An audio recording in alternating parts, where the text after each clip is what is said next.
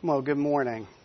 It's a real blessing, real blessing to be here this morning. I invite you to stand. Let's go before the Lord once again and ask for His blessing and anointing as we continue through this time to serve Him and minister unto Him. And uh, the beautiful thing is that as we gather in the name of Jesus, He also sends His Word and His Spirit to fill us that we may also grow in Him. But our primary purpose here this morning is to serve and honor Jesus. Let's pray. Father, we do thank you for the privilege of being gathered here.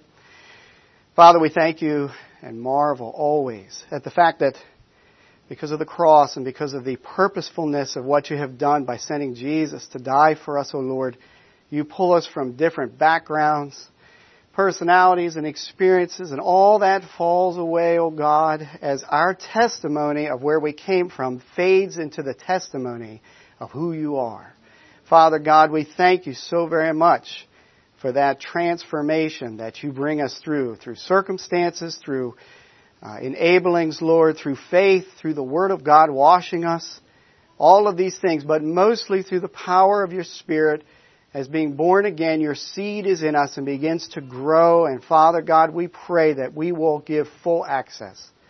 Your Word of God tells us that you are commanding us to, to rid ourselves of things that would hinder us that we may be vessels of greater honor in your house. But Lord, the work is yours. Father God, the, the advancement is yours. The time of revelation is yours. The ability to overcome is to your glory and honor. And Father, in that day when we stand before you collectively, no man is going to boast. But God, all of our praise, honor, and thankfulness will lay squarely on you and your Son Jesus. Father, again, we thank you for the blessing and the privilege to be here. And uh, God, in the name of Christ, we ask that you will continue to mature us to where we need to be, to be greater vessels for your kingdom work. In Jesus' name, amen. Amen. And you, you may be seated.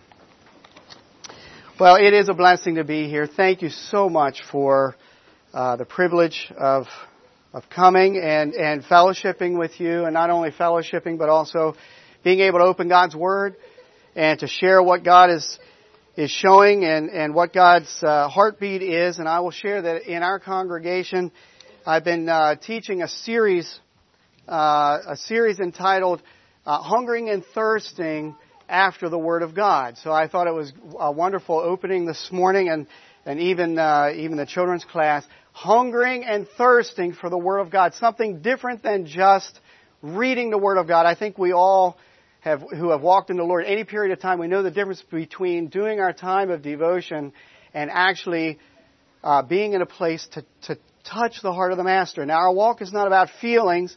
It's about uh, faith and obedience. And I think many times, especially in our American culture, we, we equate our experience with feelings, and it doesn't really, it doesn't really fare that way.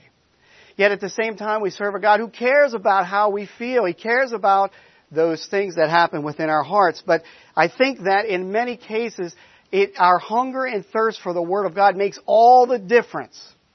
All the difference in when we go to the Word, why we go to the Word, why we go to prayer. You know, the letter kills, but the Spirit gives life, right? And when the God's Spirit is in us, there's no sin and things are open and we're staying before the Lord now. I will say this, sometimes God brings us through deserts. He purposes that if there is nothing that is uh, unconfessed in our lives, then God has a purpose that in the end will glorify Him more. But when we have a hunger and a thirst for God's Word, and we, we come to a place where we say, I won't accept the fact that my heart and relationship to Jesus is really quite dead and ritualistic then God will in time bring us through the circumstances we need to rekindle that hunger and that thirst, that, that desire. You know, when we're hungry, you know, the Bible says the one who hungers will, will work harder, you know, if, if he knows that his hunger is going to be satisfied through the work that he does. God's desire is for us to hunger and thirst after righteousness. Now, I also want to say that in this series that I did on this hungering and thirsting, we went through a period of time where uh, where we were looking at some of the things that hinder not not the feeling of hungering and thirsting, but for the truth. Now we don't want to just have a hunger and thirst. The zeal is good, but even Paul gave witness that the Jews were zealous, but without knowledge, and that's fruitless. But we have to hunger and thirst for the truth. Right? Hunger and thirst for God's Word and what those things mean and how we apply them. And there are enemies to that. But I want to give a challenge here because uh, in in our home congregation about a year a half, year and a half ago or so, and I won't do it here because I don't in any way want to draw any attention or, or maybe steal away attention. But I had asked in the last year, by a show of hands, how many of you have taken the time to do a thorough search of the Word of God on any issue to know why and what God would have us believe on any topic at all? And I will sadly say that uh, no one raised their hands. Now, I don't know about you, but I want you to think a moment.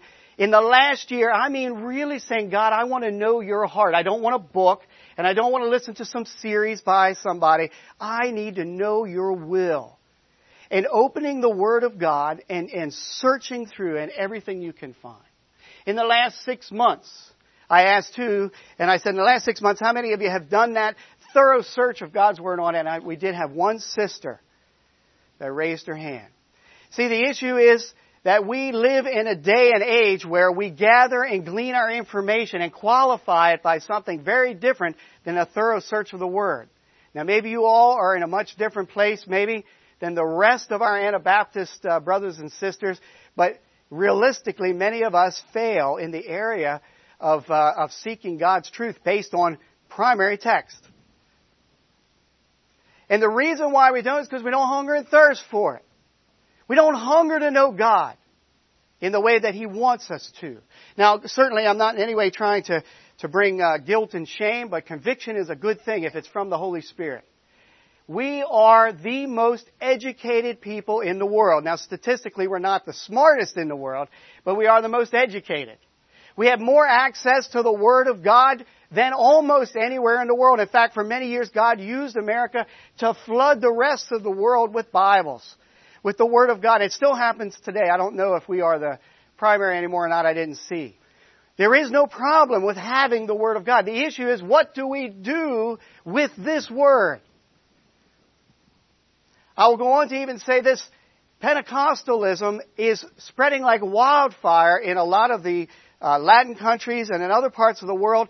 And I would dare say, although I don't know for sure, a lot of the supernatural gifts that they seek after and do receive, although I don't believe they're from the, the, uh, the Holy Spirit, is a primary result of people who are not educated to be able to read the Word of God and to discern truth.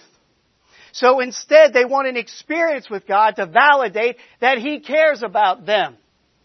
Now I know we're not going to seek after gifts this morning, but I want to ask, and I, I want to make this statement. In the vacuum of our hungering and thirsting after word of the uh, Word of God, other things begin to take that place. It may not be the gifts of the Holy Spirit, but other things will to help us feel better about where we are at with God. So I'm challenging us all this morning. Where is your hunger level for the Word of God? Turn with me, if you would, to 2 Timothy chapter 2. Just setting a little bit of a tone uh, because again, I, I think I preached four messages on this, and I'm going to boil it all down to one. So I'm, oh, you poor folks, I feel bad for you. I think one of the things that concerns me the most are the issues that draw us away. We serve a Father who calls us and walks with us. Any of us who have children, you know you love your children. Your desire is to walk with them and pull them along. Sometimes you bring the rod. You know, David said, Thy rod and thy staff comfort me. Well, certainly that's the case. But, you know, our God draws us. He wants us more. He wants us closer by His side. That's, that's the God I serve. He longs to be with us. That's why He sent His Son to reconcile us. It's the very nature of God when it relates to humankind, to, to mankind, to you and me.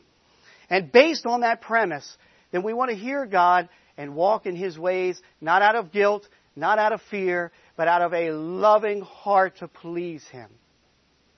And so in uh, 2 Timothy chapter 2, very, should be a very familiar scripture, uh, looking at verses uh, 14 through 16. And let me just say this. Actually, if you look through this passage, and again, I'm going to boil it all down. I don't want to belabor the uh, wrong emphasis here this morning. Very powerful scripture. Uh, let me just say this. Verse 14 tells us what we shouldn't be focusing on. You know, one of the things that helps us to focus on what is right is to stop focusing on the things that aren't right.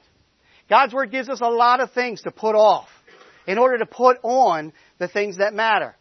And that's very important principle, and I actually preached the whole message on that issue. Not making major things out of minors.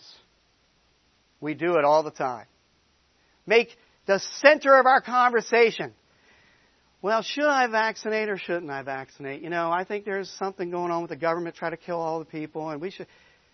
Should we eat organic or shouldn't we eat organic? You know, this makes a big difference. Let's talk about this. We can go on and on on things. Should we homeschool or shouldn't we homeschool? Should we or shouldn't we? And I'm being a little sarcastic. I'm not saying these issues aren't important, but sometimes they are too important in relationship to where we're at in this world where people are dying without Jesus. And we need to make sure that we do focus on what God wants. So anyway, sorry, on four, verses 14 through 16. Look what it says. Remind them of these things. It's referencing what's prior, and you can look at that later. And solemnly charge them in the presence of God not to wrangle about words, which is useless and leads to the ruin of the hearers. Now the context here would be really good, but I'm not going to go there now. But look at this. Here's what we put on.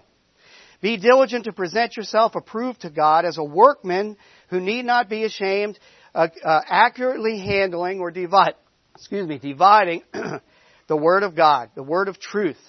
And then verse 16 gives us another example where it says, but avoiding worldly and empty chatter, for it will lead to further ungodliness. Put off this, put on this, put off this, and then he gives an example and he brings it back to what to put on again in this particular context. Study to show thyself approved unto God as a workman who need not be ashamed. The work of the ministry is oftentimes we think it's the people who are ordained in the particular work of the church, but you know the Bible says something very different. The Bible says, for God has, and he, ta- he gives the list, teachers and preachers and so forth, to equip the church for the work of the ministry. The work of the ministry is done outside of this place. The church house is a place of equipping, encouraging, and building one another up. The work of the ministry, the call of the ministry, is in each one of our hands when we leave this place. How do we minister God's Word if we're not students of it? That's why the Holy Spirit says exactly this. That we are to be students of God's Word. But of course, it needs to be from the heart. We're not talking about trying to make more Bible studies. We're talking about people who hunger and thirst for righteousness. Every program in the world will never produce a hunger for God. But a little hunger will produce so much of what we seek for and why. There's a difference. That difference, that peace right there is a blessing from God. And it's what, the, what personal revival is made of. Now, two of the most wicked, these aren't the only two, but two of the most wicked tools in Satan's arsenal to keep us from focusing on correct things are spiritual sensuality, and I'm going to tell you what that is, and spiritual hardness. These are distractions. These are things that get us in the wrong direction. And I, I can't, ooh, I wish I, you don't want to be here for about six hours. I know you don't, so I would, especially the ladies. I'm not going to look at you. The guys will be like, Amen, brother, preach it, preach it. And the ladies are like, yeah, we have all the children, the little ones. Okay. So turn with me if you would. Second Peter chapter 2. I just want to take a quick glimpse at, uh, at these two uh, extremes. Now, let me just say this, especially for, uh, no, not especially for, it's for all of us. Satan in our culture does not come out and do a direct assault against us. Okay, we are not persecuted. At least I'm not. We don't have uh, hardships that make us pray and need our daily bread. Maybe you do, but I'll be honest, I do not. I thank the Lord for my bread, but I don't seek Him for it. We live in the wealthiest nation in the world. We are the wealthiest Mennonites in the world. We got to be honest about it. We are what we are. And we need to respond biblically to that truth.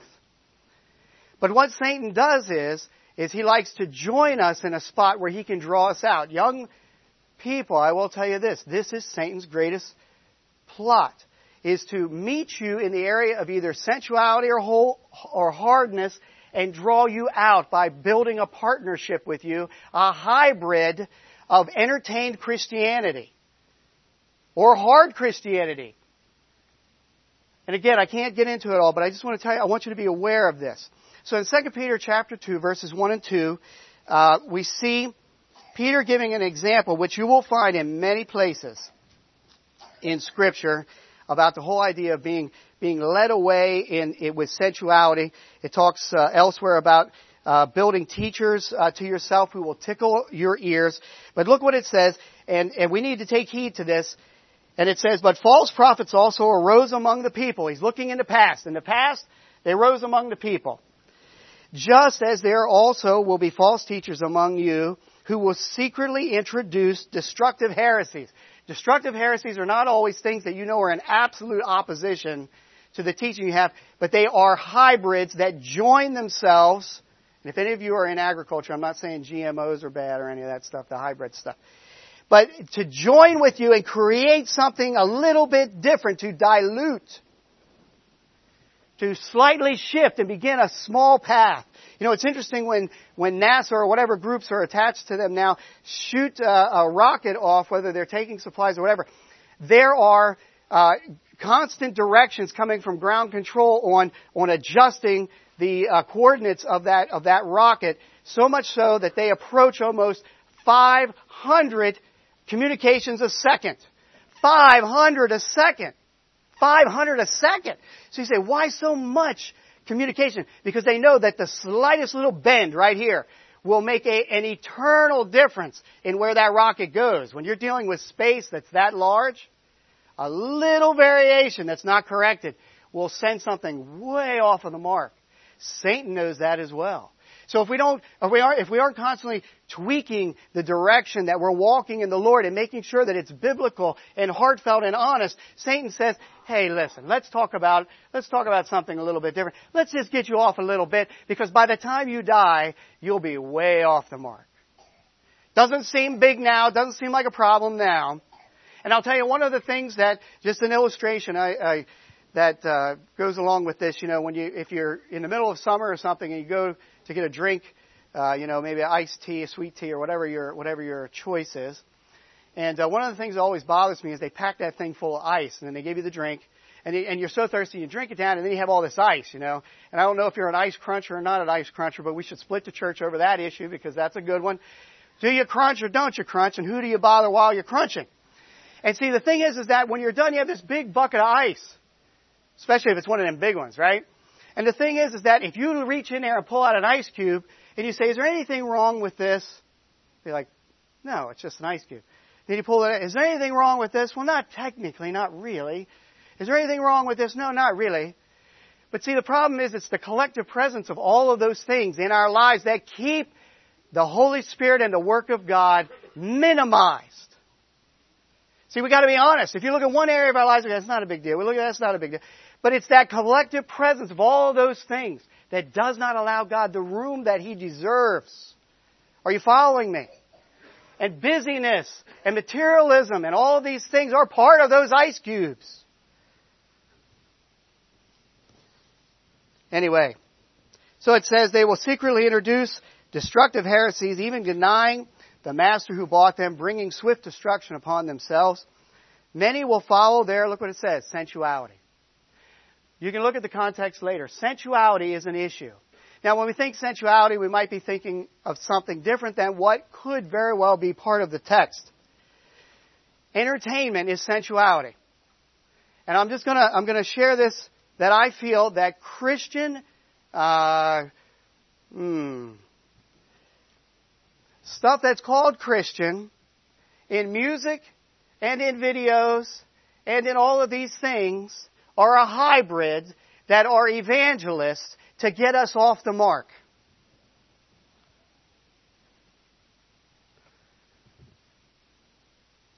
If you can't say amen, say ouch. Amen. Listen, it's hard. We live in a culture that says, compromise with me, compromise with me. And I'm not so worried about the world and its onslaught, brothers and sisters, I'm worried about the fallen church. We know their lifestyles. Well, you know, I'm not trying to say it's us and them only. That's not what I'm saying this morning. But I will tell you this: just like, just like, um, oh, who is it that, um, who was the evangelist that was preaching? preaching uh, John the Baptist baptism only. And Priscilla and Aquila came and preached, uh, shared the gospel with him more accurately. Who is that man? Help me. Huh? Apollos, yes. A heart, no matter where they're at in the sea of Christianity, a heart after God will listen to the Word of God and they will respond, just like Apollos. Priscilla and Aquila preached more accurately the way and he responded. We need to be the influencers. We don't need to be worrying about what's influencing us. Folks, we just have to have our eyes fixed on Jesus. Let's be bringing the truth of the rest of the Word to Christianity and draw them in. Amen?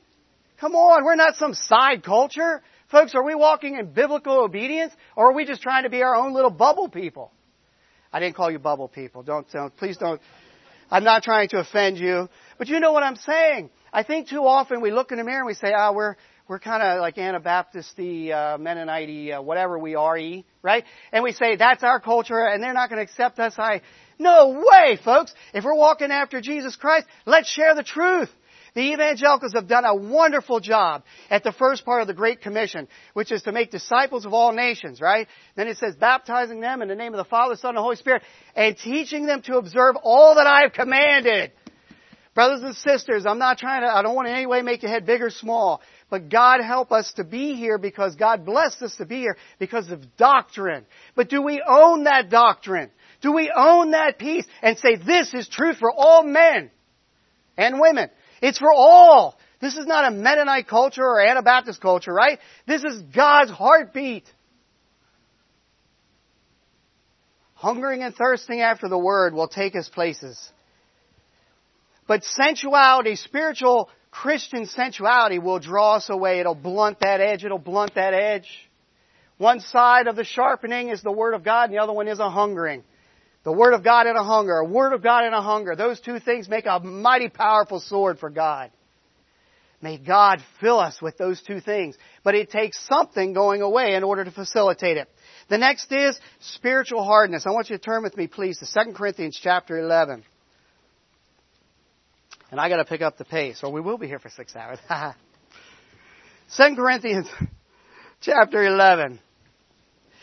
Real quick, this is dealing with this is dealing with some of the Judaizers, and we know Paul had a real struggle with the Corinthian people, and there was a lot of different issues that they dealt with, not on, not on uh, all that uh, different than us today in the things that, that come after us, but the Judaizers, you know, they were really hard. They were law preachers, and they were false. They were wrong. But I want to talk about the, just real quick, about the spirit of hardness sometimes one of the things that distracts us from the truth of God is a um, is so you have one group that goes after sensuality. This this feels good. It tickles my ears. It entertains me. I really like it. It's so powerful. I want to cry. And over here, you have to, the harder it is, the harder it whacks me in the face, the more it goes against every single thing my flesh hates. Got to be God. But you know that's not always true. Do you know that? In fact, in my home congregation, I took them through an Old Testament uh, example and a New Testament silence on why inside plumbing is unscriptural. I had a lot of smiles, but you do a study on. In fact, it's commanded to the children of Israel exactly how to take care of that type of business. And I said, if you're going to serve God, this is how you're going to walk. And they kind of smiled at me like you are, but uh, I expect that I, I didn't want to do an altar call for them to repent of their indoor plumbing.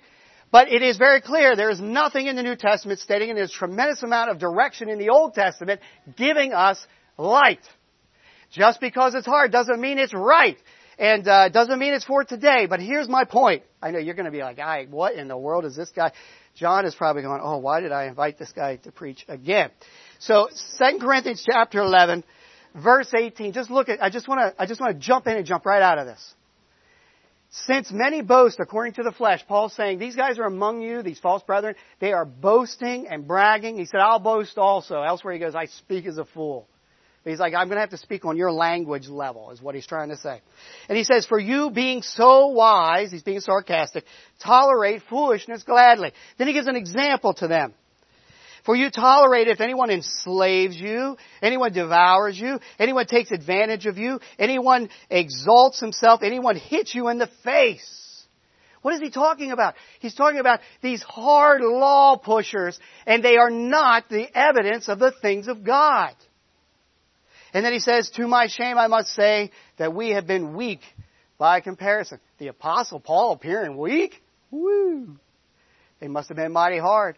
I want to just challenge a little bit and jump out of this. Just because it is as hard as can be, just because, and there's sometimes we get in a rut where we hunger after the hardest things we can that really are a miss of the things that deserve our obedience.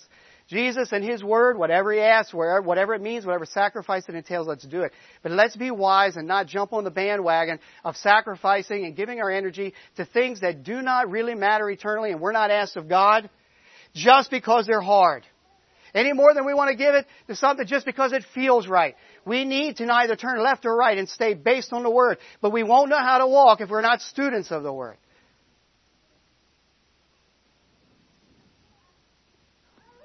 There is one other method that Satan used, and this is where I want to focus a little bit more this morning, and that is on philosophy. Now we know there's a scripture, I didn't reference it, but it talks about staying away from philosophy, and one of the prevailing philosophies in our culture is relativism.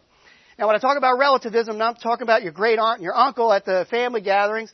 Relativism, if you boil it down, is that there really is no truth. Well, not really that there is no truth, because that's too assaulting. There is multiple truths. In fact, there's lots of truth. We discern it by our, our vantage point. You know, I like the idea if you have six or seven blind, uh, blindfolded people and, and you have an elephant in the room, you know, we always like to talk about the elephant in the room and one one's one's touching its tail and the other one's touching its ear and one's touching its trunk and they try to verbalize to each other what it is that they are experiencing. And, and each one has a different vantage point. We say well each one's vantage point is truth. No it's not. Each one's vantage point is only a piece of the truth. So you don't say, well, okay, your truth is just as valid as his truth, because unfortunately some people are not grabbing the foot of the cross in the stuff that they're trying to discern what's truthful. Boy, I, you know, this music really moves me. It feels so right. This is the Lord. Oh, really? Take the blinders off and let's look what it's, uh, what it's grounded in. So we have to be biblical in our approach. We need to go beyond what our initial responses are and go on to the full truth. Everyone goes, oh wow, it's an elephant. Okay, so it is. Together we discern, like the Bereans, right? And we uh, we we want to be more noble-minded. We want to search the scriptures to see is this true? Is this you, God? But see, we won't do that in a busy, hurried world where we don't hunger to know. I want to go home to lunch. Can we just get past this? I don't mean the message. You know, I kind of, you know, my children, we get kind of, can we, can we have something else? And we, we drop off way too quickly. So this morning I want to do something that's really going to stretch y'all, and I'm going to, I'm going to look at you men for a minute because I'm not going to I'm going to look at you, and I want to I want to do an exercise, not a physical one, please. I don't want to do that for you. Although the one young lady was jumping around there, that was good. Um, I want to do an exercise that I have done for about 25 years. And, uh, and, and the heartbeat behind doing this exercise is to talk about and illustrate biblical relativism, which is false. It is a false teaching. But I need you men I need your interaction this morning. You're going to have to speak out. If you don't, we will be here for six hours, okay? So I'll just give you a little bit of a warning here. So I'm just going to tell you something here this morning. Now this is where, this is where this is where Brian goes. Oh no, why did I why did I invite him? I'm going to tell you this morning I'm a homosexual and I'm a Christian. Is that okay? Well, you guys are really, really unloving. You say it's not okay. Hold on, you can tell these these poor things are old here. Why? Why? Why? Why is that not okay? It does. Where does it say that? Come on, Bible scholars, I want you to tell me. We come from the Boston area. We've been down here a long time now, 15 years, I think, but there's a lot of homosexuals there, and I want to tell you something. This isn't about homosexuality. This is about what is true and what is not, okay? This is just an example. But, uh, you know, up there, a lot of opportunities where folks are, oh, we love each other, and, you know, we're born again, and we, we love the Lord. So, I want you to tell me, where does it say that? And do me a favor, please don't go to the Old Testament. We are under grace. We are not under law. Read it nice and loud. If you're there, read it for us.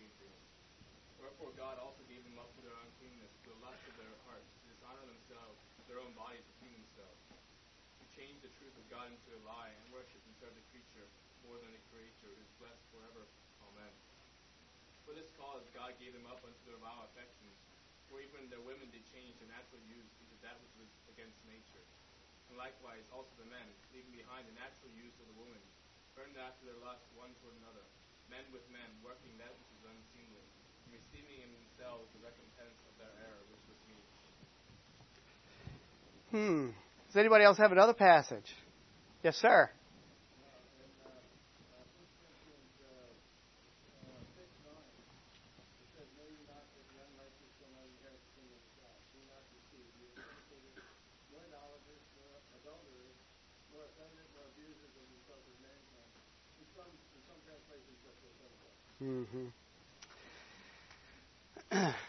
I think you men have grudges against my, my type of people. Do you say that that's wrong? Do you say that, that those scriptures say that it's wrong for me to be able to say I'm a, a born again Christian and a homosexual, practicing homosexual? Is that what you're telling me? Is that what you men are telling me? Yes. Well, I picked the wrong church this morning. I'm just going to tell you that that's just your opinion. That's just your opinion.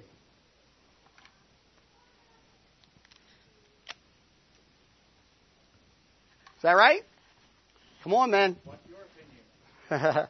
My opinion is it's all right. God loves everybody. Amen. Judge not, be not judge. Yep, that's right. So we're all in agreement. Amen. You better hurry up, or I might have to ask the lady to help you out. And I know it's not appropriate this morning, but that's just your opinion, and you are so narrow-minded. It's the way you were brought up. You guys are so conservative. We feel bad for you. We feel bad for you. Come on, I need some argument. I need some discussion. Come on, just shout out. It's okay this morning. Huh? Yeah, but that's but that's just your opinion of of it. Yeah. Says uh yeah. And Judas uh you know, Judas bought a field and hung himself. Am I supposed to do that as well?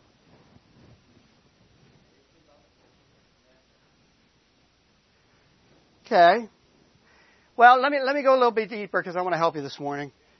All right, I want to help you out. I think it's just your interpretation of Scripture. I, I agree that it is the Word of God, but I also believe that it's your interpretation of it because you're you have rose-colored glasses on. In fact, I'm going to go ahead and accelerate this a little bit. Not only is it just your particular uh, your uh, particular interpretation, at that, that's a mouthful. It was just cultural, and this just happens to reflect your culture as well. You poor folks, what do you know? How do you know it's not reflecting your culture? well, I, I, I knew you would say that. I have another paper for you. No, I'm just kidding. so here's how we discern this. This is how we discern this. This is how we discern it. I want you to know, I know you all can't see that maybe, but it doesn't really matter because I don't feel led. I don't feel led to change. I don't feel led to, you know, I don't feel led that it's wrong. I've asked God and I believe He accepts me the way I am and I believe that it's all good. I have the witness of the Holy Spirit or whatever. This is a very real conversation that I've had. Conversations. Come on, man, because you're not convincing me of much right now. Huh? Well, I know it's the Lord. I pray in the name of Jesus. I read the same Bible that you do.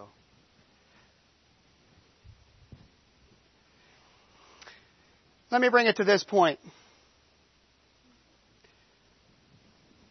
Can't we just ignore this, this one area? Can't we just ignore this one area and be, be brothers? Or are you going to be so narrow minded that you're going to separate yourself from me over this issue? Listen, I believe it's your interpretation. I prayed to the Lord. I know it was cultural. And, uh, and I don't feel led, and I've asked God. And can't we just love the Lord?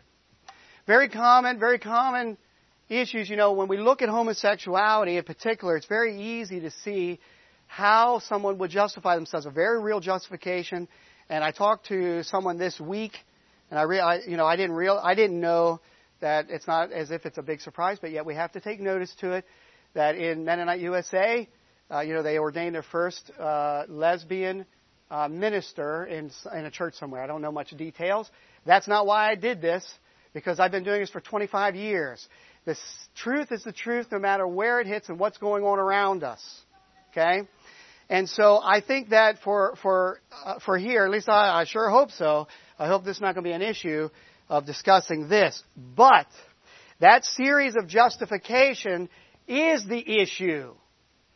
The way in which this person justifies how they come out different than what the Word of God asks is our issue. Now, often, uh, or many times when I have the opportunity to speak elsewhere, because that's my one of my heartbeats, is uh, especially if I have an opportunity to speak somewhere where the ladies do not cover, I do this exact same thing. I say, what about the head covering? Well, where does it say that? Well, that's just your opinion. That's just your interpretation. Oh, that was just cultural. But I don't feel led. And I always challenge them with the same truth. Are we people of the Word of God, or is there something else that is leading the way in which we decide what we do and how we will do it? And you, all, you, you know it's dead silent when we do this because they're caught. But they're not caught because I'm trying to trap them. The Word of God, when it's laid out this way, traps all of our hearts, doesn't it? Are we people who are walking by the book? What about the area of modesty? I'm not talking about pushing the limits. I'm talking about walking carefully. What about the area of self-denial? Well, God, you know if you just tell me I'll walk in it, whatever you want is yours. Justification, justification. What about forgiveness? What about love not the world? And the specificness, specificness that that could bring. Here's a good one. What about submission to authority? What about submission to authority? Well, I don't really feel led. What about materialism? My point here in doing this little bit of exercise is, is that it's very easy to see why the homosexual person can justify themselves under the Word of God, but are we just as quick to see how we justify ourselves under the Word of God? The issue may not be the same, but the process is. If we have given ourselves and our minds to that whole relativism uh, philosophy, and I will, I will boil it down to this primarily our feelings are our greatest instructors. No man seeks God, no, not one. Satan knows that, and if he knows that we are not children who sit under the Word of God, and I don't mean just coming from the pulpit, I mean as people, you know, it says, study to show thyself approved as a workman who need not be ashamed, rightly dividing the Word of God, Word of truth. That injunction is not for your leaders, for all of us. All of us together. Relativism, biblical relativism, is a deception. And for the record, uh, I had many vices, but this was not one of them. Just want to make sure I tell you that this morning. I want you to turn with me, if you would, to 2 Kings chapter 22. I want to look at King Josiah. Remember, he was just a young fellow. In fact, we named our Josiah after that, and I'm sure anyone else here that has someone named Josiah probably had that in view. Godly man in a whole. He, he, started, he was actually he was uh, entitled to the throne. 2 Kings 22. He was entitled to the throne, but he was too young to take it. And so he was under caregivers for a long time. But he broke a series of kings who were godless. In fact, he, he's a bright spot in the midst of things. What made Josiah different? I, I, I don't want to I don't want to tear that apart to try to see that, but let me just tell you this. One of the things that made the difference was the way in which he responded to the Word of God. So we know he was young, but then when he was 18, there was some building project that was going on, and, and something took place. And uh, if you would look with me, starting at verse 8, I want to read a portion here and talk about a few things, and then we're going to come back to this portion of Scripture. It says, Then Hilkiah the high priest said to Shaphan the scribe, I have found a book of the law. They had gone into the temple to gather the money. And so he said, I found the book of the law in the house of the Lord. I found it. Oh, whoops, what's that? Oh, that's the book of the law. We know this was a backslidden people. And Hilkiah gave the book to, to, to Shaphan, who read it. Shaphan the scribe came to the king, and he brought back word to the king, and he said, Your servants have emptied out the money that was found in the house, and have delivered into the hand of the workmen who had the oversight of the house of the Lord. Moreover, Shaphan the scribe told the king, saying, Hilkiah the priest has given me a book. And Shaphan read it in the presence of the king. Then the king heard the words of the book of the law. He tore his clothes.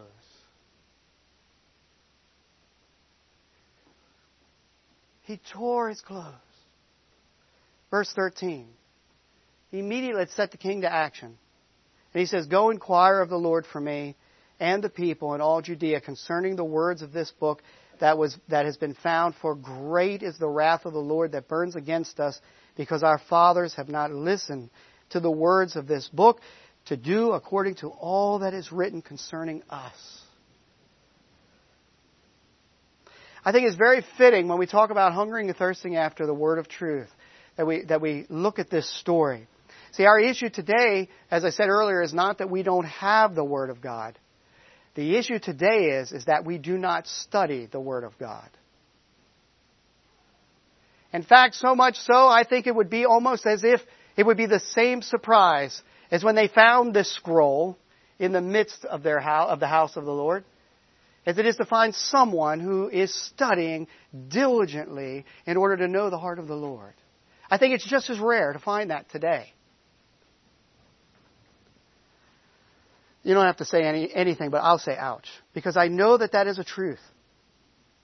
It's not that we don't have the Word of God. It's not that we're not educated enough. It's not that we don't have an easy enough to understand translation or books to help us understand it. The issue is, is that we are asleep in Zion. We are asleep in Zion and something else is driving our direction. That'll vary from congregation to congregation and from home to home. But if we're only doing devotion, and as fathers in particular, we're not students of the Word of God, I am telling you something else is driving your direction or hemming you in. If we were to remove all standards and expectations this morning, where would you go? What would you do? What would you watch? What would you listen to? What would you read? How would you act and what would you place your money upon? What direction would you go? I'm going to share some this morning. John may get me afterwards for this, but it doesn't matter what your standards of expectation are. What is it that God is showing you? Young people, don't ask for someone to teach you what you believe. Tell us what God believes. Certainly, God has raised up teachers and pastors for watchfulness. That's very necessary. That's not what I'm trying to say.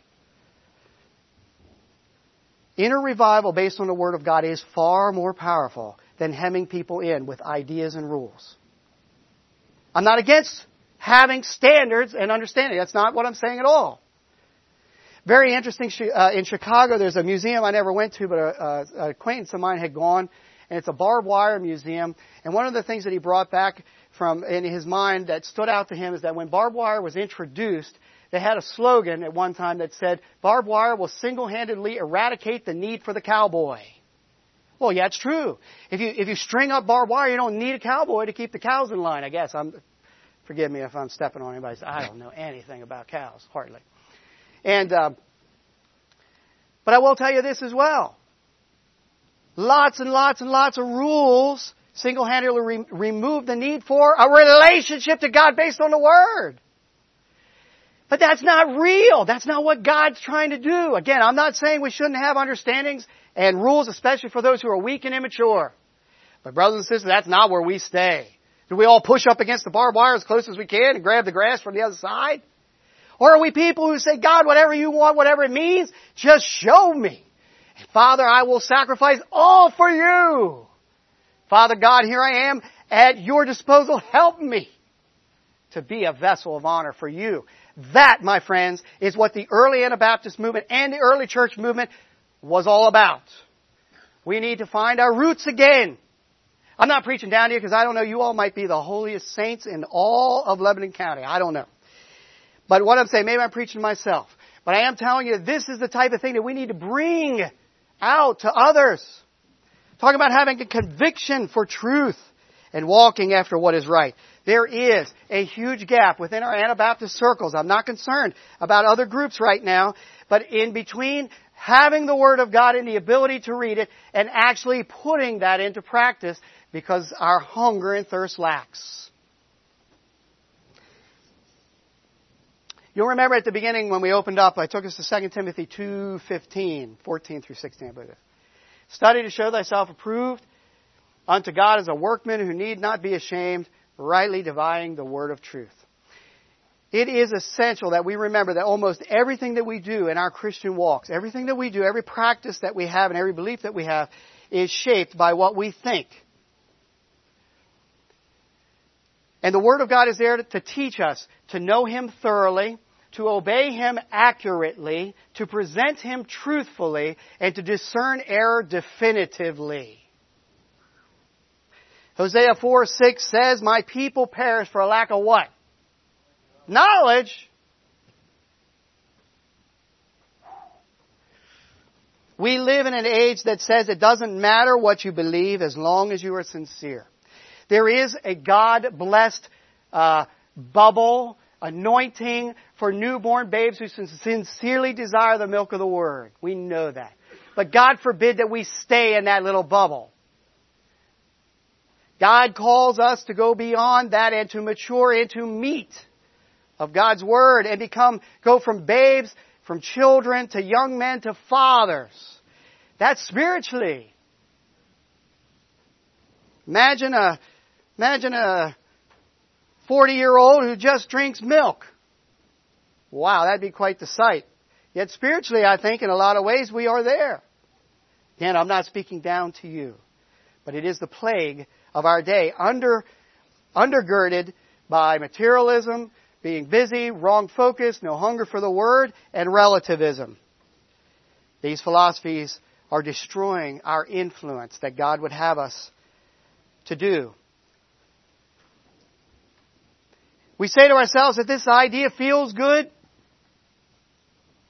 We're okay with it, but the reality is the Bible tells us just the opposite. How we feel doesn't matter. There's the way that seems right to a man, and his end is what? Death. Death. That's not just for the world. That's for us. If we do not validate what we do by the Word of God, it will lead us wrong. Ignorance is not bliss for the unbeliever or for the believer. I want to show you just. I'm going to give you a little nugget. Turn with me, if you would, to Second Thessalonians chapter 1. Now remember, all your T's are together. Timothy, Titus, and Thessalonians are all, there. so if you find one, you're in the right area. So, Second Thessalonians chapter 1.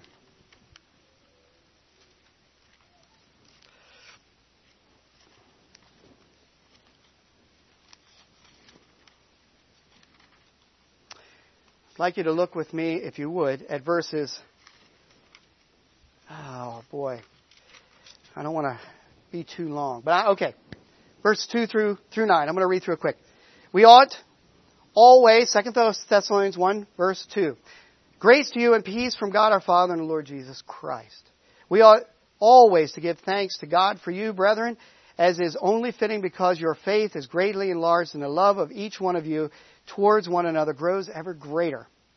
Therefore, we ourselves speak proudly of you among the churches of God for your perseverance and faith in the midst of all your persecutions and afflictions which you have endured. Verse 5. Excuse me.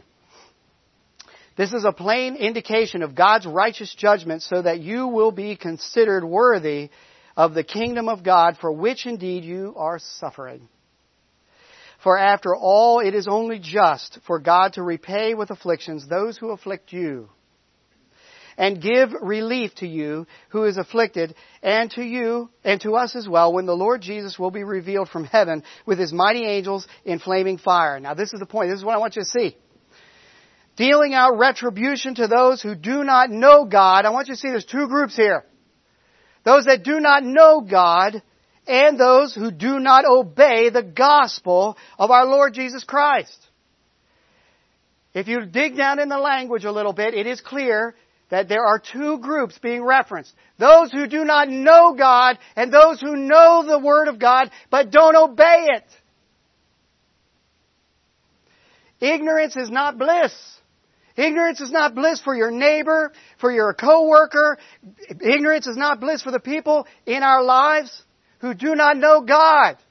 Ignorance is also not bliss for those who have prayed some prayer somewhere in their past and they do not obey the gospel of God. And guess who God lays the responsibility on to help them in their journey? Amen. You are commissioned. Who said us? I'm going to bless you. Yes! You're commissioned. You already have been. It's nothing new. And you sisters as well. That's why we're ambassadors for truth. We're ambassadors for God.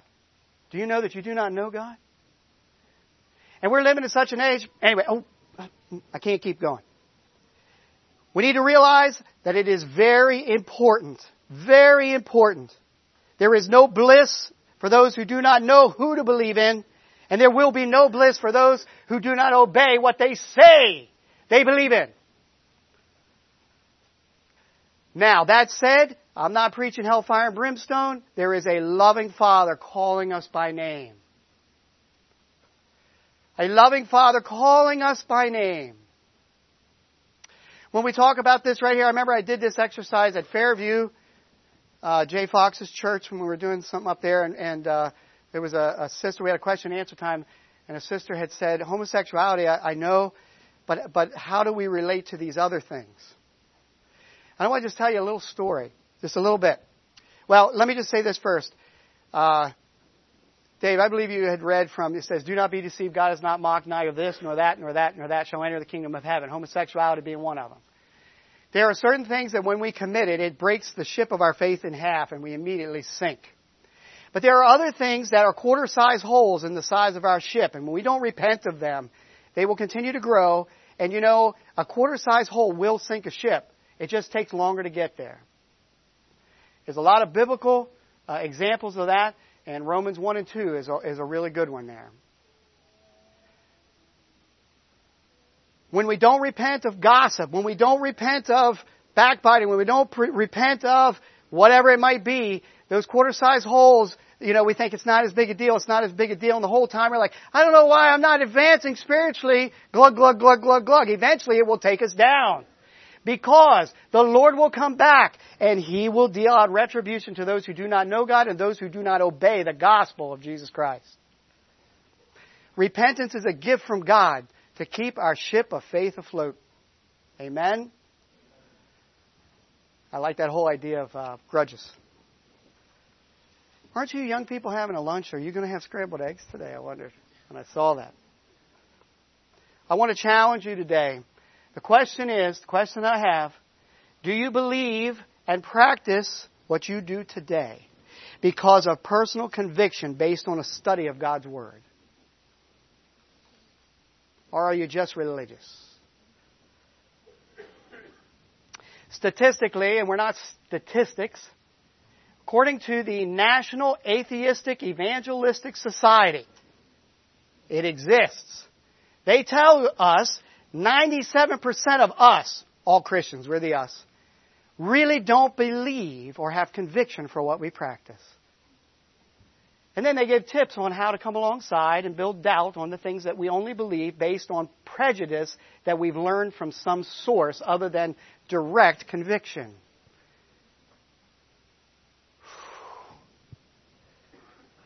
There was a group after World War II that went to Japan to set up a mission. A mission board set them there. It was in northern Japan. One of the struggles, it was after World War II, and after, after they were, you know, beginning to set up a church and do all this type of stuff, it was an Anabaptist group. And, uh, one of the things they kept bringing back to the board, they said one thing that is so countercultural is that we cannot get the women to veil. It is so countercultural. And they said, well, continue to be faithful. Continue to teach God's Word. They kept coming back and saying, the idea of the veil, it's just not going to fly. It's not part of their culture. And so, the amazing thing is that the, a little bit after they started this mission in the southern part of Japan, the Seventh day Adventists were also had an outreach down there. And one of the things that the Seventh day Adventists teach is that they should not drink caffeine or have caffeine in any form. Boy, wouldn't that put us all in a pinch. And, and they said, therefore you can have no tea. But they were being successful. Have you ever been to a Chinese restaurant or Japanese restaurant? What's the very first thing they set in front of you? Tea. That's not cultural either to tell them no tea. But they were having success. Do you know why? Because the Mennonites in the northern part of Japan didn't have a conviction for what they were asking. Not only did the women not veil, then now in current times, the women who are there as missionaries also don't veil. We cannot influence the culture in any way for things we have no conviction for. We would never say, because we're educated enough in the culture of who we are, to say, my church says. But our actions say that. Brothers and sisters, what do we believe? Why do we believe it? We have not, we, God has not called us just to stand on the peace with the evangelicals and say, accept Jesus. He has called us to teach everyone to obey all that He's commanded with His heart. And that means the veil. That means modesty. That means separation from the world. That means being careful in how we walk. We grow in those areas. It's not trying to get as close to trendiness or as close to these things as we can. But we don't need to have leaders putting up the boundaries. We need revival. Maybe it's just me this morning. I, hey. We need revival and we need to preach revival. We need to preach this heartbeat of God, calling His children to a place of renewed strength, wisdom, desire. I love the passage there in Joshua. You know, he was so flustered. And he got to a point and he said, he said, I don't, you, you're going to have to go serve the gods of your fathers or the gods of the people in the lands who we dwell. He says, but as for me and my house, we will serve the Lord. Man, I'm going to challenge you this morning. That's what you need to say. You need to say, I don't care what John teaches. And of course, I mean, I'm expecting he's teaching truth. It doesn't matter what Brian is sharing. As for me and my house, we're going to walk as carefully as we can according to this word. Oh God, give me wisdom. If God forbid we had persecution, and He wiped out all the leaders, who's going to rise up to teach truth? What if everyone's wiped out but you? And, the, and, and, and who's left in the church to say, who will teach us truth? You're like, oh, oh wow, I better get to business. I don't know. I, I, uh, they said that if we take this off or we change this, they'll let us live. What do we do? What would you tell them? You say, oh, John, John would say, Brian would say, brothers and sisters, what does Jesus say? We are to be the influencers for righteousness. When the brothers up in the pulpit are sharing in their gifts, our hearts should say, Yes, amen. Yes. Oh God, thank you for the privilege of being gathered together with people of like mind and heart. When we do not have a growing understanding of God's Word and our convictions based on the Bible and biblical principles, we will base our beliefs and our practices and the changes that we're willing to make we will base it on experience. We'll base it on opinion. We'll base it on our upbringing. We'll base it on fears. We'll base it, base it on supernatural happenings. We'll base it on prejudices and so on and so on. Basically, we will be practicing Anabaptist relativism. Let me just say this. When, when we say how I feel, will differentiate what is right from what is not, which I am telling you this morning, I'm presenting to you, is the number one judge of righteousness, so called. When that becomes our guide, when we practice and walk this way, we will become, I want you to hear this, this is the only thing you got to remember this morning. We will become the most influential false prophet within our own lives and possibly everybody in our influence sphere. I'm not worried about the false prophets that come through on the TV. I hope you're not watching them. I'm not worried about the false prophets that come through uh, business practice. I'm not worried about the false prophets that come through uh, in you know the charismatic movement. I'm not worried about that. I'm worried about you, and I believe God is as well. What is it that's coming out of your own heart? If you can't say amen, say ouch. Say something. Huh? All right, got an amen. Sometimes it's hard to say ouch when you go, Mm-mm-mm, right? But we need to be very aware of this truth. It's very important. Brothers and sisters, we need revival. We need, we need personal revival. We need family revival, congregational revival, and we need revival within the Anabaptist community. This is my heartbeat. And I believe this is God's, well, it's a burden on my heart. We need to walk past the idols that litter the house of God. We need to walk past the idol of laziness. We need to walk past the idol of apathy. We need to walk past the idols of busyness, past the idols of this is how we have always done it. We need to walk past the idols of this feels like truth to me. We need to walk past the idols that say this is what the bishop says is okay. We need to walk past the, and I know we don't do that here necessarily.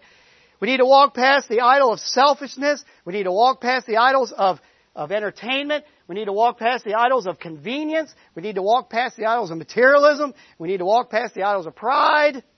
Wait, how long is this guy going to go? We need to walk past all of the idols of independence and we need to reach for that scroll of God. We need to reach for that scroll of God and value it in our hearts. We need to be reaching for it out of a hunger and a thirst for the Lord. Revival starts here. But I don't know about you, but I've seen revival spurts happen. And I'm glad for them. Sometimes it's a renewal. When I say revival, I'm not talking about some big thing that we have envisioned. I'm just talking about people that humbly and lovingly follow and teach and influence our God based on who He is. That, that's when, when I say revival, that's really what I'm talking about. I'm not talking about tents and uh, I'm not, and all that's fine. I'm good with that too. But but those things are a byproduct of revival here. You can't stick a sign out front that says revival today. Revival comes in with us and where we're at in relationship to the Lord. That's revival.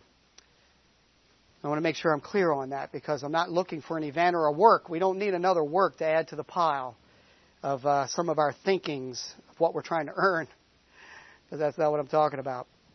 But oftentimes, revivals don't stick around very long on a personal level or a family level or congregation level or in our community, and they won't stick around long unless there are three witnesses. And this is what I'm going to close out with. There needs to be three witnesses to show that there's going to be longevity attached to what God is doing. And these three, these three witnesses are found right there in the story of Joshua. The first witness is one that we will hear. The second witness is one that we will see. And then we will do the third witness. These are the three witnesses. I want you to turn back with me, if you would, to 2 Kings 22. Let's go back there. 2 Kings 22, and thank you for your attention as we, as we just kind of boil this down in its closing. I want, to, I want us to look again at 22, 2 Kings 22, verse 11. And then we're going to look at 13 again. We did read this already, and we're going to then go beyond this. But I, I want you to see this. The first witness is one that we hear. And look at this It says, When the king heard the words of the book of the law, he tore his clothes. He tore his clothes. When was the last time you heard someone rip their heart before the Lord? Broken before God.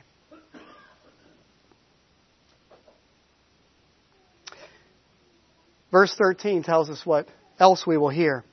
He says, Go and inquire of the Lord for me.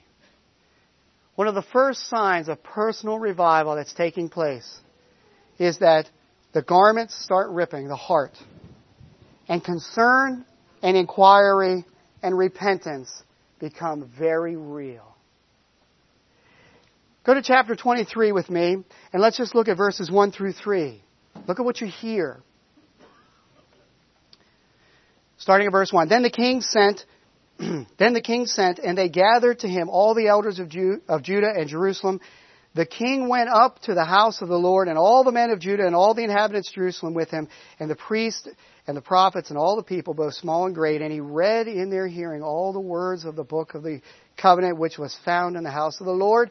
The king stood by the pillar and made a covenant before the Lord to walk after the Lord and to keep his commandments and his testimonies and his statutes. Look what it says with all his heart and with all his soul.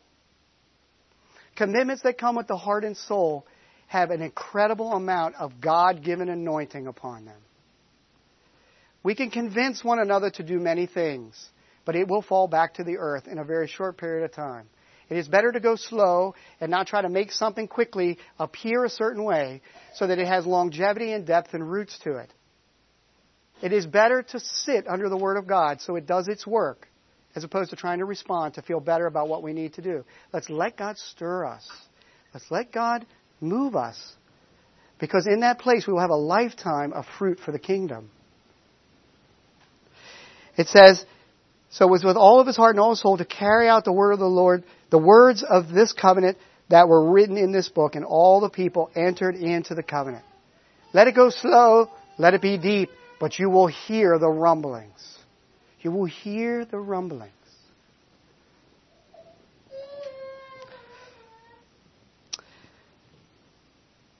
Looking now at verse 4, let's look at this. The second prophet is one that you will witness. And I want to, I want to just share this with you because this is where we fail. Verse 4. Then the king commanded Hilkiah the high priest and the priests of the, uh, of the order, of the second order, and the doorkeepers to bring out of the temple of the Lord all the vessels that were made for Baal and Ashtoreth and for all the host of heaven, and he burned them outside Jerusalem in the fields of Kidron and carried their ashes to Bethel. He did away with the idolatrous priests whom the kings of Judah had appointed to burn incense in the high places in the city of Judah and in the surrounding areas of Jerusalem. Also those who burned incense to Baal and to the sun, to the moon, and all the constellations and all the hosts of heaven. He brought out the Asherah from the house of the Lord outside Jerusalem to the brook Kidron, and he burned it, uh, burned it at, at the brook Kidron and ground it to dust and threw its dust on the graves of the common people. And he broke down the house of the male pro- uh, cult prostitutes who were in the house of the Lord, where the women were weave- weaving hangings for the Ashereth, and it goes on and on and on. The second witness is always going to be the idols are coming down. The idols are coming down. Now we don't have any of these types of idols, but I'm going to tell you something, folks. We have some of these. And there are others that we could add to this list. And I want to ask you this morning, what are those idols? And I think even more important than the idols is that as we go on, you'll see that they destroyed and killed all of the high priests. You know, if you kill an idol and you don't kill the high priest, the idols will come back. Very important that we get to the high priest. Even if you don't get to the idol, you know it'll rot to the ground eventually. You know, if an idol in our life is to be accepted because we have a fear of man, we will keep erecting idols that we can serve. We have to get to the priest. And we need to let God get there. And whatever that means. When revival is getting momentum, we will see the idols being brought out and the priests brought out and destroyed. This is where we drop it. This is where we stop. Because the reality is, is that those idols that we're talking about, only you know about them. No one's going to hold you accountable at a brothers meeting unless it's very overt. Nobody's going to share it with you, sisters, when they meet with you along the way because only you know what they are in the privacy of your home. And I'm not talking about things that we would consider the sins of the world. I'm talking about the distractions of, of sensuality or hardness or whatever they may be. Until those idols start burning, revival's not staying. It's good to acknowledge and it's good to confess, but beyond that, we have to take it to the next level as God's Spirit draws it out. A man will only bring the things that are idols in his home and the priests of his home when God is doing a work in his heart.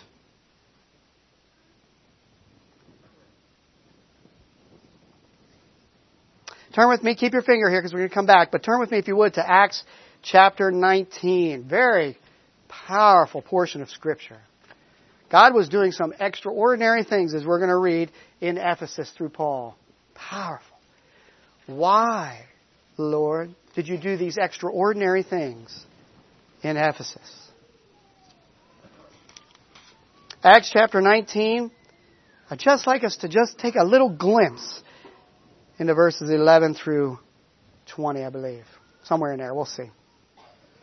God was performing, verse 11, extraordinary miracles by the hand of Paul, so that handkerchiefs and aprons were even carried from his body to wear to the sick, and the disease left them, and the evil spirit went out. But also some of the Jewish exorcists who went from place to place, these were un- ungodly men, uh, attempted to name over those who had evil spirits the name of the Lord Jesus, saying, I adjure you in the name of Jesus whom Paul preaches. Now you know that story. It's an amazing story. Verse 15, and the evil spirit answered and said to them, I recognize Jesus and I know Paul, but who are you? And the, and the man in whom was the evil spirit leapt on them and subdued all of them and overpowered them so that they fled out of that house naked and wounded. This became known to all, both Jews and Greeks who lived in Ephesus, and fear fell upon them all, and the name of Jesus was being magnified. Many also uh, of those who had believed kept coming, confessing and disclosing their practices.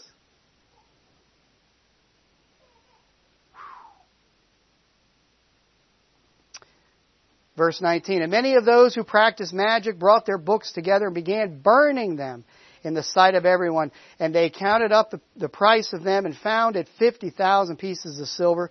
So the word of the Lord was growing mightily and prevailing. I just want to focus on that. The word of the Lord was growing mightily and prevailing. That means it was gaining ground. It was overcoming. It was influencing the culture around it. And I have to think, why? I'm not saying it's the only reason, but I know for sure it is part of it. They brought out of their homes the things that they should not have, and in the presence of all, they burned them. When the vessel is cleaned, God uses it for greater things. When the vessel is honest, and not just confessing what's in, but taking it out and saying, not only am I going to confess it, it's going to die. Right here today, brothers and sisters, it's going to die. And the priest that serves it is also going to die. Here it is. Do you know that God's word will prevail? Can you imagine what the world would think if there was revival among our Anabaptist brothers and sisters? Among us? Not just amen, amen, but stuff and things and priorities, materialism. What would that do? It's so costly, though, it's much easier to let that go. But when we let that go, our hearts fall back to the earth, right from whence they came. What is God doing in your heart this morning? What is God working in your heart? Turn back with me, if you would, to 2 Kings 23. Now I'd like us to just look at verses 21 to 25. Remember, the first witness is one that you hear. The second witness, which, boy, I haven't caught much a glimpse of that, is one that we see, and the last one is one that we do. Many times we try to skip the second witness and go to the third, and then we wonder why revival does not stay. That's the second thing I'm asking you to remember this morning. We go right from idol, from witness one to witness three, try to bypass witness two, and then we wonder why revival doesn't stay. Verse 21. Then the king commanded all the people saying, Celebrate the Passover to the Lord your God as it is written in the book of the covenant, surely such a covenant has not been celebrated from the days of the judges who judged Israel, nor in all the days of the kings of Israel and of the king of Judah. But in the sixteenth year of King Josiah, this Passover was observed to the Lord in Jerusalem. Moreover, Josiah moved the mediums and all the spiritists and, uh, the, and the idols and all the abominations that were seen in the land of Judah and in Jerusalem, that he might confirm the word of the, of the law, which was written in the book of Hilkiah the priest, found in the house of the Lord. Before him there was no king like him, who turned to the Lord with all of his heart and with all of his soul and with all of his might, according to the law of Moses, nor did any like him arise afterwards. Brothers and sisters, this morning I thank you for hearing me, but I'm not concerned so much about you're being challenged My question to you, just leave and let it before the Lord. What are you going to change? I was challenged. I was challenged. Now you're going to, some of you are going to struggle this morning to, to know what to say to me, right? You go, oh, I got to say something. I can't say I was challenged. What am I going to say? Let God do His work. It's okay. But don't be challenged. What do you need to change? It's not a works thing. It comes back to the issue of the heart. It's an issue of the heart. What does God want to do in your heart? What does God want to do in your heart? Lord God, we are open. I'd like to pray with you, and then I'll, I'll turn the service back over. Let's pray together. In fact, if you're able, let's turn and kneel together. Humble ourselves before God. I'm going to give just a moment, just a moment of silence here.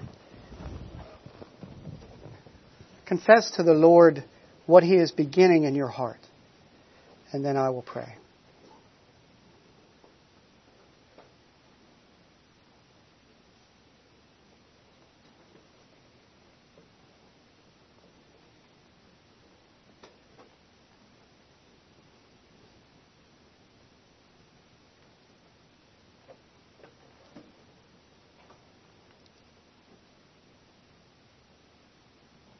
Heavenly Father, when the earth needs rain, we know it is not a deluge that will bring forth that need, meet that need, but a slow, steady soaking, a consistent, consistent amount of moisture over the long haul. Those, those are the ways in which you meet those needs. Father God, this morning we also realize that you're not looking to deluge by your Spirit, but to bring a slow, steady soaking. Father, longevity, sustainability, growth is what you build in your people. Precious Heavenly Father, we submit ourselves to you this morning.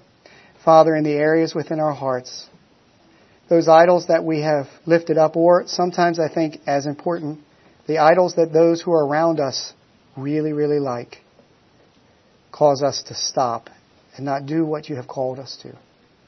But Father God, you have told us to thoroughly, thoroughly follow you, singly, completely. Precious Heavenly Father, we give our hearts to you again. Lord, we are a needy people, and you are a God who can meet that need. Father, we have lost our way, and you are a God who can help us find it.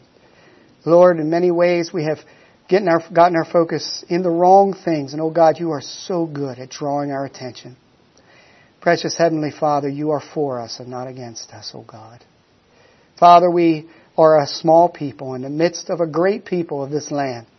And you ask us to go and to bring your word to them in a way that will bring salvation and then to disciple them in your kingdom. It just seems too great for us, oh God. And truly it is. But Father, if we will be vessels of you, you can do mightily. Lord God, we thank you for the privilege of kneeling before you. We thank you for the privilege of giving our hearts to you again. I pray for my dear brothers and sisters and myself included. Please, Lord, put a hook of the Holy Ghost in our hearts through the Word and don't let us go until we have thoroughly cleared the temple. Father God, we submit ourselves to your plan and ways in Jesus' precious name. Amen. Amen.